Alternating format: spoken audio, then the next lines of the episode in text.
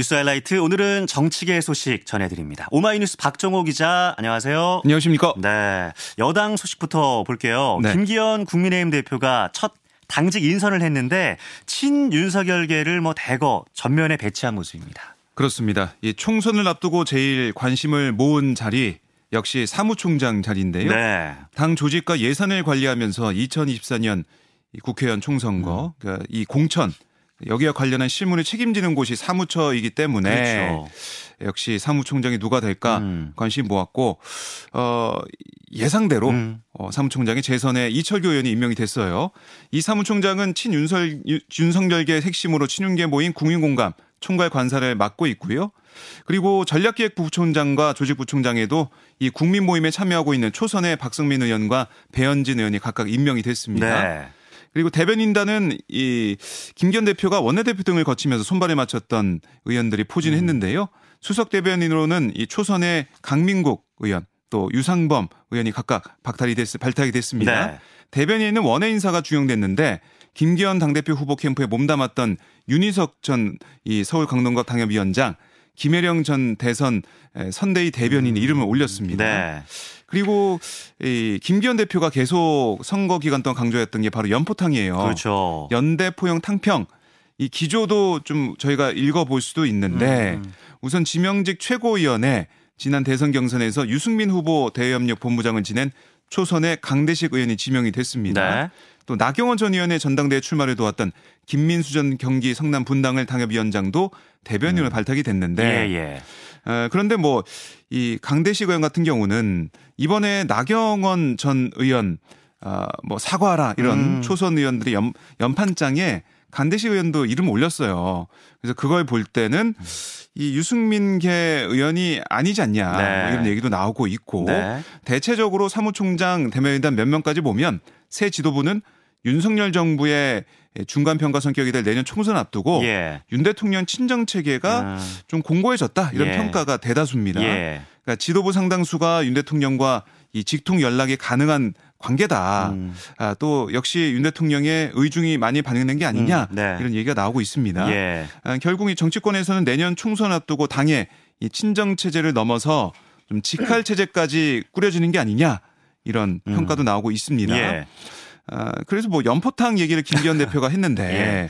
결국 보니까 용산탕 아니냐 아, 이런 얘기까지 나오고 있어요. 연포탕이 살짝 좀 싱거운 맛? 순한 맛이 아닌가? 예. 그렇습니다.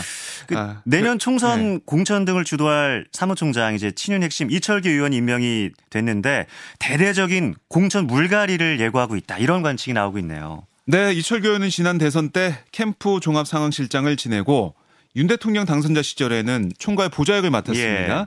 그러니까 뭐 친윤계 핵심이다 이렇게 음. 불리고 있는데 이 의원이 지난해 7월 이른바 이준석 사태 때도 자신의 페이스북에 지구를 떠나겠다는 사람이 아직도 혹세 무민하면서 세상을 어지럽히니 양천대소할 일이다. 그때 좀 많이 회자가 됐었죠. 그렇죠. 그 하늘을 보고 크게 웃을 일이다. 아, 이렇게 얘기를 했었고 어 그리고 뭐 앞서 김기현 대표가 아, 장재원 의원 사무총장 기용설에 아, 관해서 지난달 15일 첫 TV 토론 때 음. 당 대표가 된다면 장 의원에게 당직을 맡기지 않을 거다 네. 이렇게 말한 바가 있는데 예.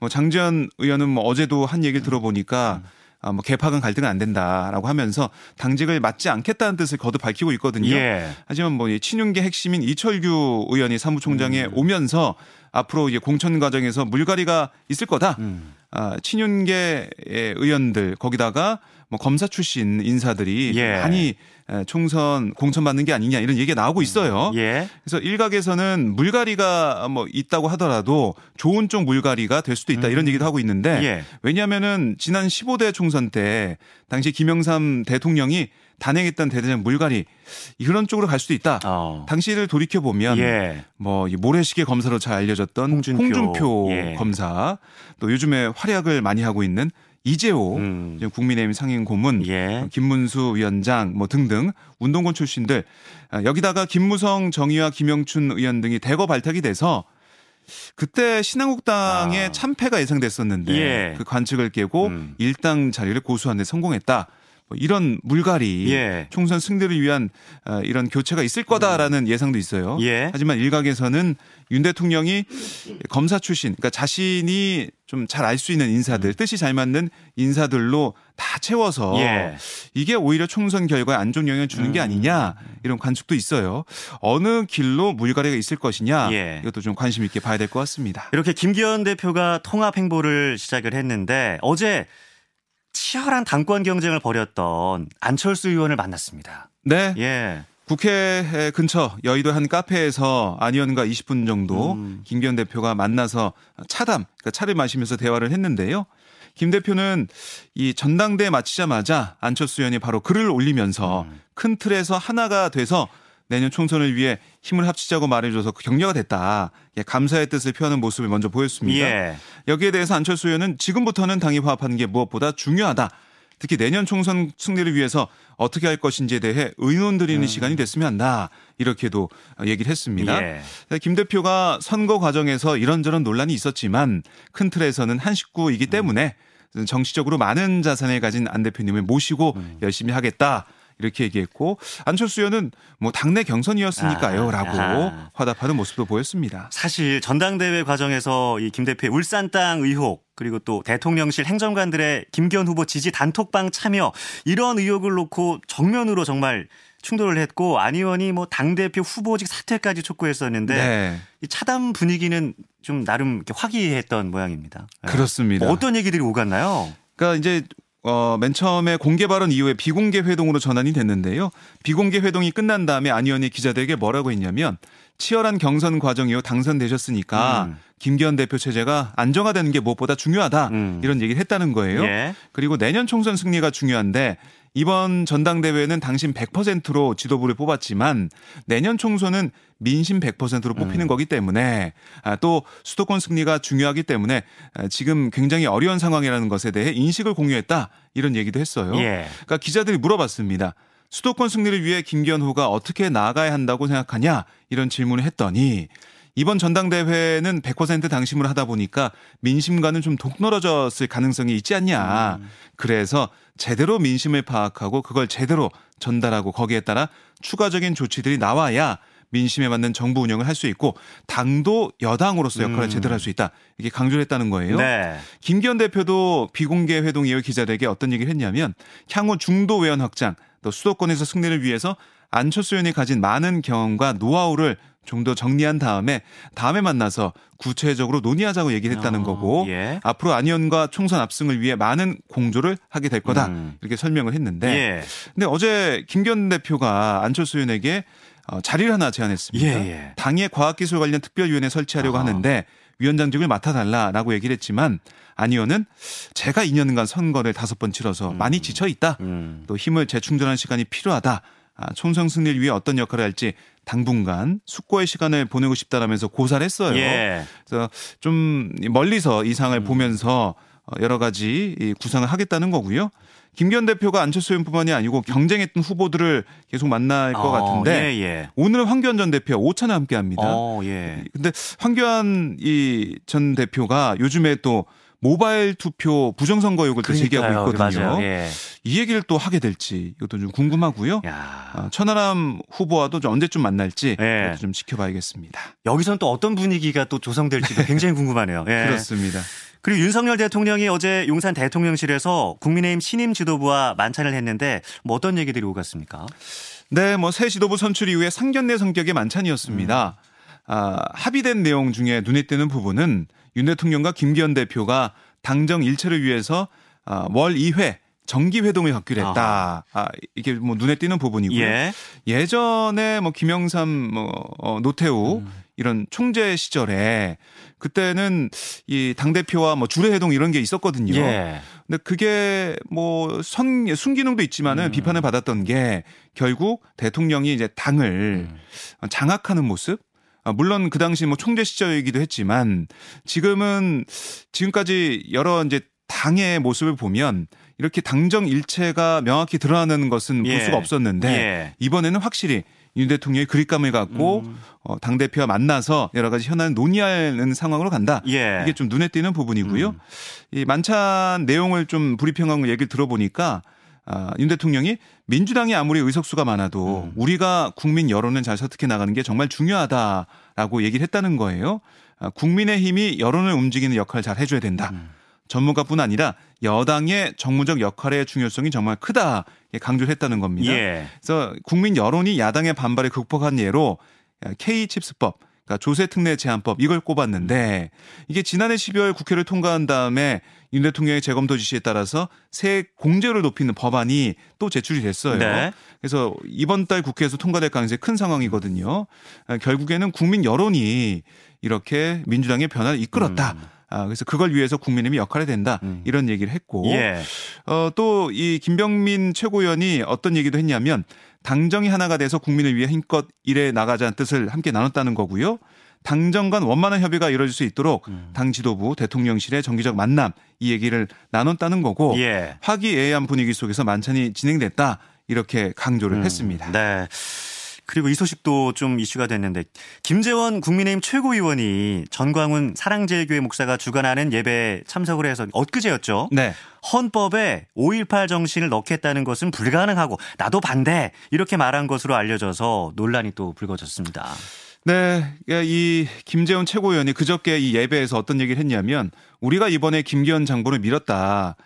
헌법에 5.18 정신을 넣겠다고 하는데 그런다고 전라도표가 안 나온다. 어떻게 생각하는가? 이렇게 정광훈 목사가 물었죠. 묻자 예. 아, 김기현 아 그 김재원 최고위원이 그건 불가능하다. 아, 반대다. 이렇게 답을 했어요. 예. 아, 그랬더니 정광훈 목사가 그냥 전라도에 리서비스 하려고 한 것이지라는 그런 질문에 아, 김재현 최고위원이 표 얻으려고 하면 조상 묘도 파는 게 정치인 아닙니까? 예. 이렇게 또 화답을. 했습니다. 예, 맞습니다. 그러니까 앞서 윤석열 대통령이 대선 후보 시절에 5.18 민주화운동의 정신을 헌법 전문에 수록할 것을 공약을 했고 지난해 5월 취임 후 첫 국가기념일 행사로 참석한 아, 이 5.18 기념식에서 5월 정신은 음. 보편적 가치의 회복이고 음. 자유민주주의 헌법 정신 그 자체다 이런 거 언급도 했어요. 이게 불과 얼마 전이거든요. 그렇습니다. 예. 그러다 보니까 이게 좀 논란이 되고 있는데요. 여기에 대해서 김재훈 최고위원은 어제 국회 최고위원회 끝난 다음에 음. 발언 배경을 기자들이 물어보니까 제 개인 의견이니까라고. 말을 아꼈어요. 예. 또 대통령 공약 사항을 반대한다는 의미인가 이런 묻는 취재진에게 현재 개헌 움직임이 없다. 음. 지금 바로 개헌할 때 얘기하며 말하니까 지금 개헌은 불가능하다. 이렇게 말한 거다라고 예. 다시 덧붙였습니다. 예. 또표 얻으려면 조상 묘도 판다. 이런 발언에 대해서는 그 자리에서 그냥 덕담을 한 거다. 아, 선거 운동하는 사람들의 아. 얘기라는 표현을 쓴 거다. 이렇게 해명하기도 예. 했는데요. 이게 좀 바로 납득은 안 되는 예. 그런 상황입니다. 그러니까 야당은 물론이고 뭐 국민의힘 내부에서도 비판이 좀 안 나올 수 없어요. 네, 민주당은 이 황면선 대변인 브리핑에서 어떤 얘기를 했냐면 5.18 정신은 희롱하지 말라. 아, 국민의힘은 김 최고위원의 망발에 대해 엄중하게 책임을 물어야 한다. 이렇게 비판을 했고 예. 또 광주 광산구을 무소속 민영배 의원은 5.18 정신에 동의하고 이 영령을 존중한다면 윤 대통령이 사죄해야 된다. 이렇게 또 주장을 했습니다. 네. 정의당의 이재랑 대변인도 브리핑에서 김 최고위원의 사과를 촉구하는 한편 김기, 김기현 대표는 구구적 언사에 동참한 자당 최고위원에게 분명한 책임을 물어야 한다. 예. 이렇게 강조를 했고 예. 말씀하신 것처럼 국민의힘 내부에서도 좀 보면 전북 남원 임실 순창이 지역구인 이용호 국민의힘 의원도 아, 윤석열 대통령의 5.18 헌법 이 정신 예, 수록 공약을 선거 전략 차원의 발언 인 양 치부한 거 매우 유감이다. 음. 아, 사견이라고 어물쩍 넘어갈 게 아니라 당당히 사과하는 게 옳다라고 얘기를 했고 예. 전남 순천 태생인 같은 당의 김웅 의원도 음. 자유와 헌법 질서를 지키기 위해 피를 흘린 5.18 민주화운동 정신 보수정당이 지켜야 할 핵심 가치다. 예. 이렇게도 강조를 했습니다. 예. 그또 재밌었던 게 해시태그에 조상 묘까지 파서 얻은 표로 행복하십시오. 이런 해시태그를 달아서 아. 예. 김 최고위원은 직격을 했습니다. 아, 그 김재원 최고위원의 개인적 의견이라고 했지만 여당 최고위원이란 말이죠. 그리고 이런- 이제 1등으로 당선된 그렇죠. 최고위원이죠. 예, 이런 파장을 또 불러왔습니다. 이번 주 일본 방문을 앞둔 윤석열 대통령이 미래 지향적인 한일 관계를 위한 대책 마련을 강조했습니다. 네, 윤 대통령은 어제 오후 용산 대통령실에서 한덕수 총리를 만나서 주례 회동을 했는데 미래지향적인 한일 관계를 위해 정부가 구처가 분야별 협력 사업을 발굴해 추진해 달라 음. 이렇게 지시를 했고 예. 한 총리는 새로운 한일 관계로의 발전을 위해 분야별 교류 협력 사업을 발굴하고 구체화하는 작업을 하겠다 이렇게 보고를 했다는 거예요. 예. 이와 관련해 대통령실 관계자는 이 과거의 문은 그대로 두고 문제 해결을 위한 노력을 하지만 미래의 문도 열어두고 향후 한일 관계를 새롭게 설정하는 방향도 논의하자는 거다. 아, 오늘 시점에서 보면 과거의 문이 조금 더 커 보일 수 있지만 한일 관계를 강화해 나가면 언젠가는 미래의 문이 더 커질 수 있고 그런 방향으로 나아가길 양국 국민이 바라고 있다. 이렇게 또 강조를 했습니다. 하지만 이 또 비판의 목소리가 이어지고 있는데 민주당이 단독으로 국회 외교통일위원회 전체 회의를 열어서 정부의 일제 강제징용 해법 철회와 또 일본의 사과를 촉구하는 결의안을 채택했습니다. 네, 국민의힘 소속 의원들은 이 의사 일정이 합의가 되지 않았다라고 하면서 예. 특히 이제 윤 대통령의 한일 정상회담에 영향을 주기 위한 의도가 의심된다라면서 회의를 보이콧했어요. 불참했어요. 예. 그렇습니다. 그래서 김태호 의원이 음. 이 위원장인데 뭐 사의를 보지 않는 상황이 되니까 민주당의 간사 이재정 의원이 사의를 바꿔, 예. 받거든요. 그래서 민주당 소속 의원과 무소속 김홍걸 의원만 참석한 가운데 음. 회의가 진행이 됐습니다. 회의에서 보면 민주당 의원들은 이 정부가 발표한 이 제3자 변제 방식의 일제 강제동원 해법에 대해서 굴욕적이다라고 맹비하는 발언을 계속했고요. 예. 무소속 김홍건 의원은 조의의 뜻을 담아서 넥타이를 검정 넥타이를 예. 메고 왔습니다. 예. 대한민국 외교에 정말 밑바닥을 보여줬다라고 음. 비판을 했고 그리고 결국 이 강제동원 정부해법 철회를 촉구하는 국회 결의안을 의결을 했는데 네. 민주당의 결의안에서 이 정부해법에 대해 피해자인 한국이 가해자 일본의 머리를 조아린 항복 선언이자 역사상 최악의 외교 참사를 규정을 했고요. 즉각적인 철회를 촉구했습니다. 예. 그리고 과거 식민 지배 당시 이뤄진 이 강제 동원의 불법성 또 인권 유린에 대한 음. 일본 정부의 사과 또 전범 기업의 사과 배상도 촉구를 했습니다. 이 자리에 그 일제 강제징용 피해자시죠. 양금덕 할머니도 회의에 오셨어요. 네. 윤 대통령을 향해서 비판했죠. 그렇습니다. 양금덕 할머니 예. 대통령은 옷 벗으라고 하고 싶다. 아, 지금까지 고통을 받고 살고 있는데 그런 일을 생각하면 나라가 아니라 왼수. 원수들 예. 네, 이라 이렇게까지 했어요. 그렇죠. 이어서 정부가 제시한 제3자 변제 방식의 배상금을 받을 거냐 이런 물음에 굶어 죽는 한이 있어도 절대 그런 돈을 받지 않을 거다 이렇게 강조를 했고 예. 또 법률 대리인인 최봉태 변호사도 의원들 질의에 한국 정부도 대한민국 법원 판결을 우습게 알고 있다. 대통령까지 포함해서 탄핵 사유가 된다 음. 네. 이렇게 또 주장하기도 했습니다. 네. 반면에 회의에 불참한 국민의힘 외통위 의원들 별도 성명을 내고 민주당은 국회 외통위 전체회의를 일방적으로 개최했다. 음. 아, 민주당은 의회 독재의 길을 당장 멈추라 이렇게 또 반박을 했습니다. 이런가 하면 국회 행정안전위원회 전체 회의에서도 이 제3자 변제 방식의 이제 정부의 일제 강제징용 배상 해법을 두고 뭐 여야 간 공방이 치열했습니다. 네, 국민의힘의 전복민 의원 이 지난 문재인 정부 5년 동안 한일 관계를 어떻게 했느냐 이렇게 하면 거의 방치해 둔 게 아니냐 아, 그런 수준이라고 비판을 하면서 음. 예. 윤석열 정부가 미래지향적인 한일 관계와 국익을 위해 어려운 결정한 것으로 판단한다. 예, 정부의 이번 조치를 평가를 했어요. 네. 반면에 민주당 이해식 의원은 아, 이번 해법 2018년 대법원 결정을 정면으로 뒤엎는 삼권 분립 헌법 위반이자 피해자 동의 없는 제3자 변제다. 이런 점에서 민법 위반이고 또 기업 또는 지원 재단의 출연을 요구하면 강요죄 또 직권남용이 되는 형법 위반이다. 음. 이렇게 또 강하게 질타를 했습니다. 네. 이런 상황 속에서 앞서 그 뉴스 큐에서도 짧게 소개해 드렸지만 대법원의 배상 확정 판결을 받은 일제 강제동원 생존 피해자 3명 전원이 네. 정부가 추진하는 제3자 변제 난 반댈세 공식적으로 거부 의사를 밝혔습니다. 예, 이게 이제 지난 10일 이 제3자 변제 거부 의사를 받은 내용 증명을 일제 강제동원 피해자 지원 재단에 발송을 했고요. 예. 어제는 직접 방문해서도 음. 어, 거듭 이 반대 의사를 담은 문서를 전달한 거예요. 예. 그러니까 중복적인 증거를 확보해서 좀 보다 철저하게 음. 법률적인 분쟁에 대비하기 위해서다.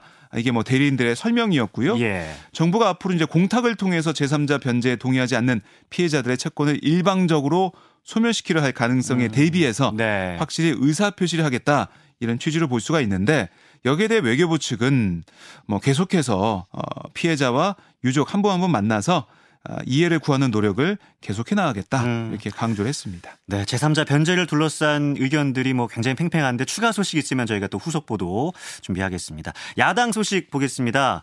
더불어민주당 이재명 대표가 자신의 사법 리스크를 둘러싼 당내 개파 갈등이 재확산할 조짐을 보이니까 비 이재명계 달래기에 공을 들이는 모습이에요. 네, 그저께 이제 다수 의원들이 모인 SNS 단체 대화방에 지난달 말 국회에서 체포동의안이 가까스로 부결된 거 거기에 대한 간단한 소회를 남긴, 거, 남긴 것으로 전해지고 있는데요. 예. 이 대표는 특히 과거 자신의 SNS 게시글을 소개한 어, 인터넷 기사가 대화방에 올라오자 음. 2016년 12월 17일 성남시장 때 쓴 글이고 지금도 페이지에 남아 있다. 음. 그러니까 체포동의안 표결 결과에 대해 의원들이 당과 국가를 위한 충정으로 당 운영에 대한 우려와 경계를 표현한 것으로 생각하고 있다. 이렇게 적었는데 예. 이제 그 당시 게시글을 보면 2016년 당내 대선 경선 앞두고 올린 건데 그때 이 대표가 아, 처음 겪어보는 등 뒤에 내리꽂히는 비수 정말 아프다 이렇게 적은 글이었거든요. 예, 예. 그때 당시에는 문재인 전 대통령 지지자들의 강도 높은 비난이 있었던 그 시절이었어요. 음. 네. 거기는 이 대표의 반응이었고 역시 이런 내용을 단체 대화방에 올린 거 체포동의안 이탈표에 대한 심경을 밝힌 거 이런 거 이 대표가 공언한 소통 강화 측의 일환이다. 예. 비이재명계 음. 끌어안기다 이런 해석이 나오고 있는 상황입니다. 당 정치혁신위원회 움직임도 이런 당내 갈등 봉합책의 하나로 해석되고 있네요. 네, 당무감사 평가에 권리당원 여론조사를 또 선출직 공직자 평가 항목에 음. 당무 기여 활동을 각각 신설하는 안 이걸 논의하지 않기로 한 거예요. 예. 그러니까 내년 총선 앞두고 공천 문제가 얽힌 혁신안이 비명계 반발 같은 당내 새로운 갈등의 뇌관으로 좀 보이자. 아, 논란 차단에 나섰다 이렇게 음. 볼 수가 있겠습니다. 예. 아, 장경태 혁신위원장이 어떤 얘기를 했냐면 혁신안 과거 이해찬 대표가 만들어 놓은 시스템 공천을 그대로 유지하는 게 핵심이다. 보완하더라도 아주 미세한 부분이다. 이렇게 설명하면서 당내 반발을 좀 무마하는 방향으로 가는 모습을 보이고 있습니다. 네. 여기까지 듣겠습니다. 지금까지 뉴스 하이라이트 오마이뉴스 박정호 기자였습니다. 고맙습니다. 고맙습니다.